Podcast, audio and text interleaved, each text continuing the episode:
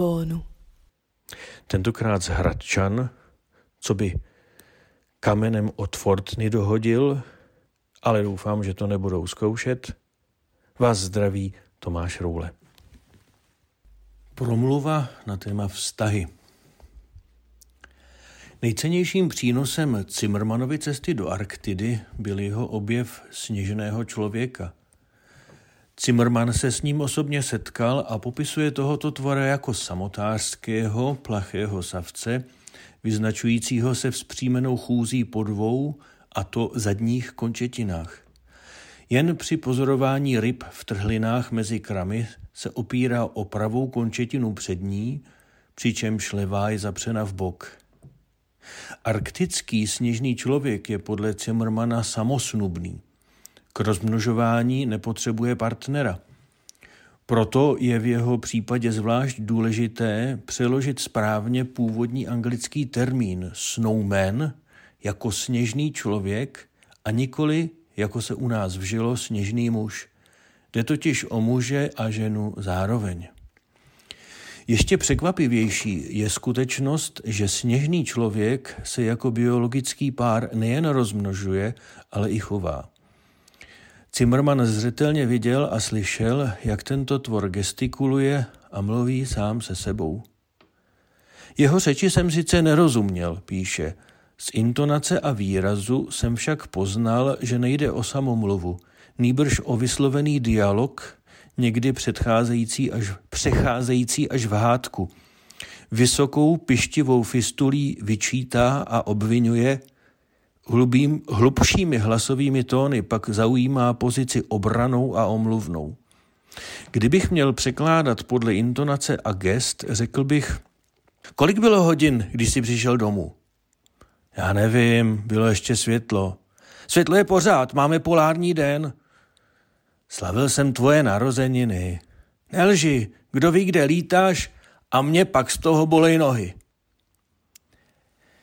A právě dualita této řeči, toto splynutí první osoby já s druhou osobou ty, vedlo Zimmermana k pojmenování sněžného člověka výstižným slovem játy, které později angličané zkomolili na jety. Tak to je něco trochu odlehčenějšího na začátek. Když byste chtěli na toto téma trochu zvážnět a filozofovat, přečtěte si pojednání Martina Búbera, hlavního představitele tzv. dialogické filosofie, založené na vztahu já a ty, povolávaného a povolávajícího, konečného, který vchází do nekonečného a nekonečného, který potřebuje konečného. To jsou dva základní charakteristické rysy Buberova biblického pojetí vztahu člověka a Boha. I na nejvyšším stupni lidského povolání zůstává mezi nimi propastná diference a zároveň i v největším přiblížení člověka k Bohu nikdy nepřestává člověk být pro Boha svobodným partnerem. Schrnuje filozofka Jolana Poláková. Skutečný svět se podle Búbera člověku neotvírá bez jeho vztahu k věčnému ty, ale jen spolu s tímto vztahem. V každé sféře, skrze vše, co nám dává pocítit svou přítomnost, zahlížíme lem věčného ty, ze všeho toho slyšíme vát jeho dech, v každém ty oslovujeme i je, Vztah je přitom bytostně vyznačen jako člověkem nepřisvojitelná vzájemnost. Setkávám se s ty z milosti, nemohu je najít hledáním. Ale to, že je oslovuji základním slovem, je můj bytostný čin. A tak vztah znamená, že jsem vyvolen i volím, je pasivitou i aktivitou zároveň. Všechen skutečný život je setkáním uzavřeme takhle tuhle úvodní část citátem židovského filozofa Martina Búbera. Drazí posluchači, od doby, kdy jsem k vám mluvil naposledy z Říma, více než před rokem, se změnilo to, že je snadnější cestovat a tak i já jsem už po několikáté ve vlasti a zvláště v minulých týdnech jsem cestoval. Byl jsem na kněžských svěceních našich studentů, ať v Praze, tak v Olomouci, a měl jsem tu čest kázat na Moravě na primici jednoho z našich novokněží. A právě při těchto a podobných příležitostech jsem měl možnost potkat některé z vás, posluchačů Fortny, protože jste mě sami oslovili. Když k vám mluvím, vidím pouze svůj text, ale nyní vidím v mysli i některé tváře. Připomínám si, že někteří jste si dali práci a napsali zprávu a podobně. Jinými slovy, také se mezi námi vytváří a prohlubuje vztah. Zdravím ale vás všechny, ať už se známe nebo neznáme. Vztahy, a to především v manželství, to je téma, které mi svěřil tým Fortny pro dnešní mou promluvu, proto ta exkurze do vtipného textu z dílny tvůrců Járy Zimmermana. Vždy mě v této souvislosti osloví text z knihy proroka Ozeáše. Je to jedenáctá kapitula, třetí až čtvrtý verš. Nepoznali, že já jsem je uzdravoval. Provázky lidskými jsem je táhl, provazy milování. A jeruzalemský překlad téhož to podává takto.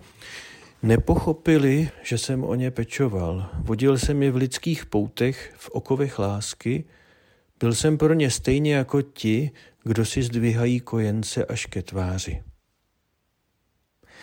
Tyhle obrazy, v nichž Bůh sám sebe přirovnává k matce nebo otci sklánějícímu se k maličkému dítěti, jistě berou za srdce nejenom mne, Každý z nás si někdy aspoň pochoval kojence a přitiskl si ho tváří na tvář a zažíval tu blízkost človíčka, který je na vás v tu chvíli naprosto odkázán.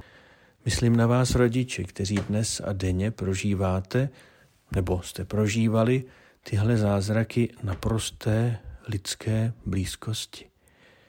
Tak jako zacházíte s vaším dítětem, tak chce zacházet Bůh s vámi.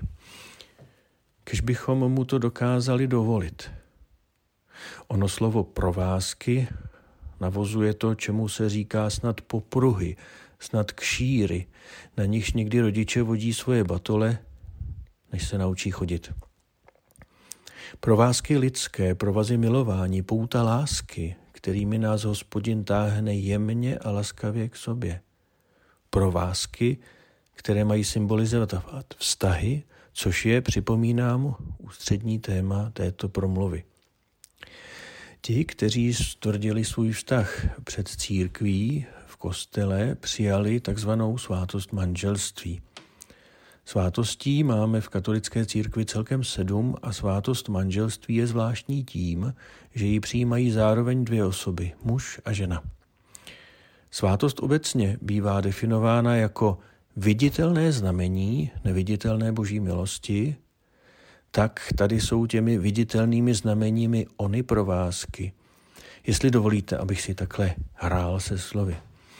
Ne náhodou svátost manželství vzniká tak, že jeden druhému jsou jejími udělovateli snoubenci. Kněz nebo jáhen je tam přítomen pouze jako kvalifikovaný svědek církve. Ale těmi, kdo tu svátost, můžeme říct, vysluhují, jsou ti nastávající manželé. Dávají jeden druhému záruky toho, jak si svůj vzájemný vztah představují. Můžeme tedy říci, že onou materií této svátosti je tento vztah. Provázky lidské, provázky milování. To, co si říkáme o manželství, do velké míry platí i pro jiné vztahy, především vztahy přátelské. Ve vztazích obecně se odehrává spása. Všechen skutečný život je setkáním, to jsme citovali Martina Bubera. Ve vztazích obecně probíhá totiž komunikace, která dotyčné propojuje. Samozřejmě poznamenáte a samozřejmě budete mít pravdu, že v manželství existuje jeden způsob komunikace, který má své místo pouze a právě tam, to znamená sexuální vztah, sexuální způsob komunikace, který má navíc schopnost předávat život, stávat se vlastně spolustvořiteli světa, plodit děti. Jejich výchova právě v manželství ve vztahu otce a matky má dětem zajistit jednak laskavou péči, bezpodmínečné přijetí, ale taky jim má nastavovat hranice a stimulovat je k tomu, aby se nebáli a vykročili do života. Mimochodem slyšel jsem a jsem o tom přesvědčen, že děti pro svůj zdravý vývoj potřebují nutně, aby jim někdo zvenku nastavoval hranice. Oni se je budou samozřejmě pokoušet odtlačit dál a v tu chvíli rodiče, kteří dokáží být pevní, vědomi si toho, že jejich láska k dítěti se v tu chvíli projevuje tím, že zůstanou pevní, i když se to jejich dítěti nebude líbit, mu prokazují nesmírně cenou službu. Dát dítěti všechno, nač si ukáže, může vypadat jako láska, ale má ke skutečné, zodpovědné, pravdivé lásce ještě daleko. A já bych tu sexualitu ale neomezoval pouze na manželství. Teď si možná ťukáte na čelo, co to tady ten kněz, který formuje v Římě budoucí kněze, předkládá za uvolněnou a cestnou morálku. Vydržte ale se mnou ještě chvíli, pokusím se vyjasnit, co chci říct. Zatímco sexuální život s jeho plodivým rozměrem patří samozřejmě pouze do manželství, mimo jiné proto, že tímto způsobem komunikace se lidé k sobě připoutávají do hloubky své bytosti, nejen tělem, ale také svou duší, tak sexualita je něco daleko širšího. Sexualita prostupuje životy a vztahy úplně každého člověka, protože zapojuje celou jeho, její bytost. Biblická kniha Geneze, jakkoliv ten příběh o stvoření člověka může působit jako stará naivní pohádka, předává obrovsky hlubokou pravdu. Říká se tam, že hospodin stvořil člověka, jako muže a ženu je stvořil. Je to tak prostě řečeno, přitom je to nesmírně pravdivé, hluboké a je to geniální. Ne náhodou se o tomto tématu v dnešní době hodně mluví a debatuje. Člověka jako muže a ženu stvořil. To znamená, že každý, kdo chodí po této zemi, je buď muž, anebo žena. Prostě není tady žádná další varianta, jako ani muž, ani žena, nějaká bezpohlavní bytost. Člověkem je podle Bible možno být pouze jako muž nebo jako žena. Nedávno zemřelý polubratr kanovník od svatého Víta, docent páter Jiří Skoblík, se již před delší dobou touto tematikou zabýval. Dávno předtím, než se objevila na stránkách novin a věděl o lidech, kteří si třeba nejsou jistí svým pohlavím, mají jakýsi pocit, že se narodili v špatném těle a tak dále. Dovedu si představit, že si takoví lidé procházejí velikým trápením a uvažují to s tím. Je na místě ale velká rozvážnost. Zde platí dvojnásob, můdrá zásada dvakrát měř a jednou řeš. Této problematice se říká takzvaná genderová dysforie. Člověk si připadá, že je v jiném těle, než by měl, měla správně být. Deníky The Guardian a The Economist, tedy sekulární média, letos v červnu uveřejnili texty o tom, že například ve Švédsku mezi lety 2008 a 2018 přibylo genderových dysforií u 13-letých až 17-letých dívek o, podržte se, 1500% Když to zjednoduším, ale nezapomínám, že se pohybujeme ve velmi složité otázce, tak tyto články hovoří o tom, že mladí lidé se zájemem o proměnu svého pohlaví si často odmítají připustit, že by měli jiný psychický problém. Oblasti mozku zodpovědné za schopnosti vyhodnotit riziko se vyvíjejí až do 25 let a proto hrozí nebezpečí, že rozhodnutí učiněné dříve bude nedostatečně uvážené. Chirurgické zákroky se nedají vrátit zpět. A tak se stává, že mladí lidé, kteří prošli proměnou pohlaví, zjistí, že to jejich problémy nevyřešilo. Chtěli by své rozhodnutí vzít zpět ale už to není možné. A oni trpí dál. Španělský parlament odmítl návrh zákona umožňující lidem si sami určit vlastní pohlaví. Finsko zase požaduje, aby dotyčný mladý člověk dříve, než začne řešit operace a hormony, docházel, docházela na terapie. Článek na iDnesu cituje finskou psychiatričku, která tvrdí, že více než 75% dospívajících, kteří se přihlásí na změnu pohlaví, potřebují odbornou pomoc s jinými problémy, než je genderová dysforie.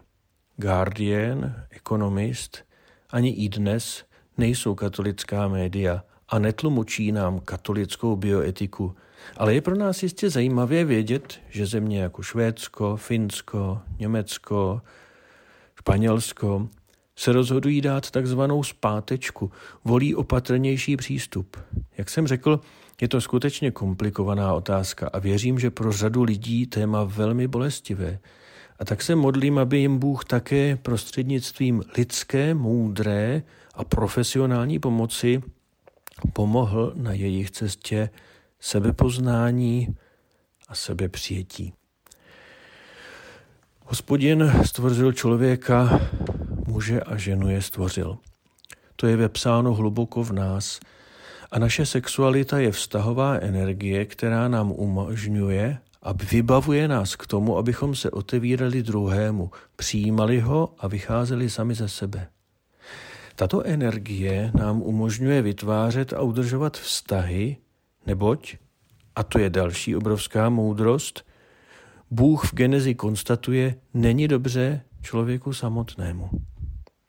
Vzpomeňme na nějaký rozhovor, v němž jsme se cítili druhým skutečně přijati, kdy nám skutečně druhý naslouchal. To je ve hře naše vztahová energie, chcete-li sexualita.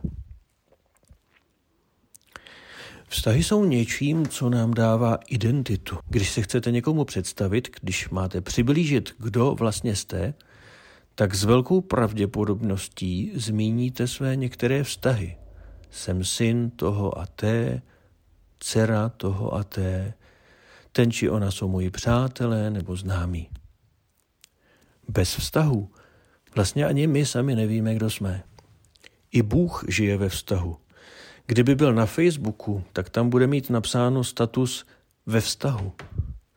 Žije ve vztahu nejsvětější trojice, tří božských osob, které se neustále obdarovávají a přijímají. Staří otcové církve si lámali hlavu, jak ten jejich vztah jenom popsat a přišli na slovo, řecké slovo perichoresis. Možná tam slyšíte kořen slova třeba choreografie. Ano, je to něco jako společný tanec, dynamika, zápal, vášeň, láska. Dotýkáme se toho také, když vyslovujeme naše vyznání víry. Věřím v Ducha Svatého, který z Otce i Syna vychází. Na mém kaplanském působišti jsme měli jednu prostou duši, jmenovala se Maruška. Někdy mě zdravila chvála Kristu od Čeroule a jindy mi zase říkala Brian. Jednou jsem se zaposlouchal do toho, jak Maruška při mši recituje toto vyznání víry.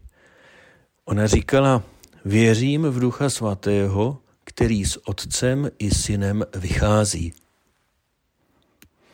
Je to originální, ale vlastně se nedá říct, že by to taky nebyla pravda. Když se zeptá Mojžíš toho, kdo k němu na poušti promluví z hořícího keře, kdo to je, jak se jmenuje, hospodin se mu představuje také vztahem. Jsem, který jsem, a z logiky toho hebrejského slova vychází, který jsem tady pro vás. Já jsem Bůh Abrahamův, Izákův, Jákobův. Je to náš Bůh a my jsme jeho lid. Máme vztah. Naše základní identita i z pohledu víry je vztahová.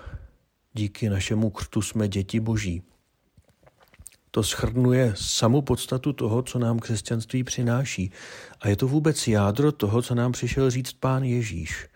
On miluje nade všechno svého otce, udělá, co mu na očích uvidí, i když ho to bude stát pozemský život, a otec zase stejně miluje jeho.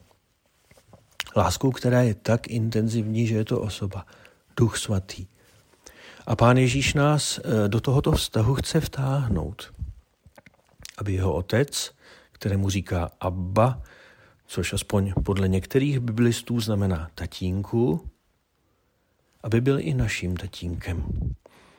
A tak to, co nás nejvíce vystihuje jako křesťany, když se povzneseme nad pouze biologický rozměr našeho bytí, vystihuje nejvíce, když řekneme, jsem dítě boží. To je, jak se dneska módně říká, to je nejvíc.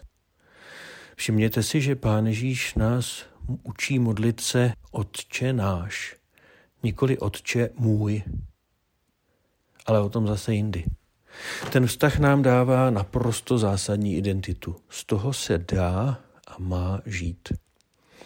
A není náhodou, že právě manželství a rodičovství Bible znovu a znovu nabízí jako velmi trefný obraz Boží Trojice. Tak se také chápou ony dva verše z proroka Ozeáše, které jsem vám nabídnul v úvodu. Provázky lidskými jsem je táhl, provazy milování. A tak mě baví myslet na různé mé mezilidské vztahy, které jsou pro mě zvláště nosné, tedy s mojí maminkou a tatínkem, s mým bratrem a sestrou, s mými spolubratry kněžími a dalšími přáteli, jako právě na ty Ozeášovy lidské provázky, provázky milování. Že v lásce druhých ke mně zažívám lásku a péči boží, a že také já sám jsem schopen zase svojí láskou a péčí o ně, dlužno říci, že tolik nedokonalou láskou a smíchanou s notnou dávkou sobectví, jim dát také pocítit něco z té lásky dokonalé, kterou k ním chová a projevuje náš nebeský Otec. Každý den, milí posluchači, potkáme řadu věcí, díky nimž vždycky budeme mít na co si stěžovat. Ale já bych vás rád povzbudil, abyste se úmyslně zaměřovali na tyto provázky lidské, provázky milování, kterými vás denně Bůh táhne k sobě. A abyste se učili je vidět. Protože člověk snadno přehlédne a snadno zapodnou v zapomnění. Proto se doporučuje na konci každého dne se zastavit a ohlédnout se za uplynulým dnem. Hlavním smyslem takovéhoto spytování není přijít na to, co jsme všechno udělali špatně. Ale kde jsme se ten den setkali s Bohem, v čem všem ho můžeme objevit, když se budeme snažit. Samozřejmě nám také dojde, když jsme se s ním míjeli nebo se mu protivili. Tomu můžeme s důvěrou svěřit s prozbou o odpuštění. Přeji vám, ať má každý z vás dostatek těchto lidských provázků, provázků milování, jimiž jsou naše vztahy.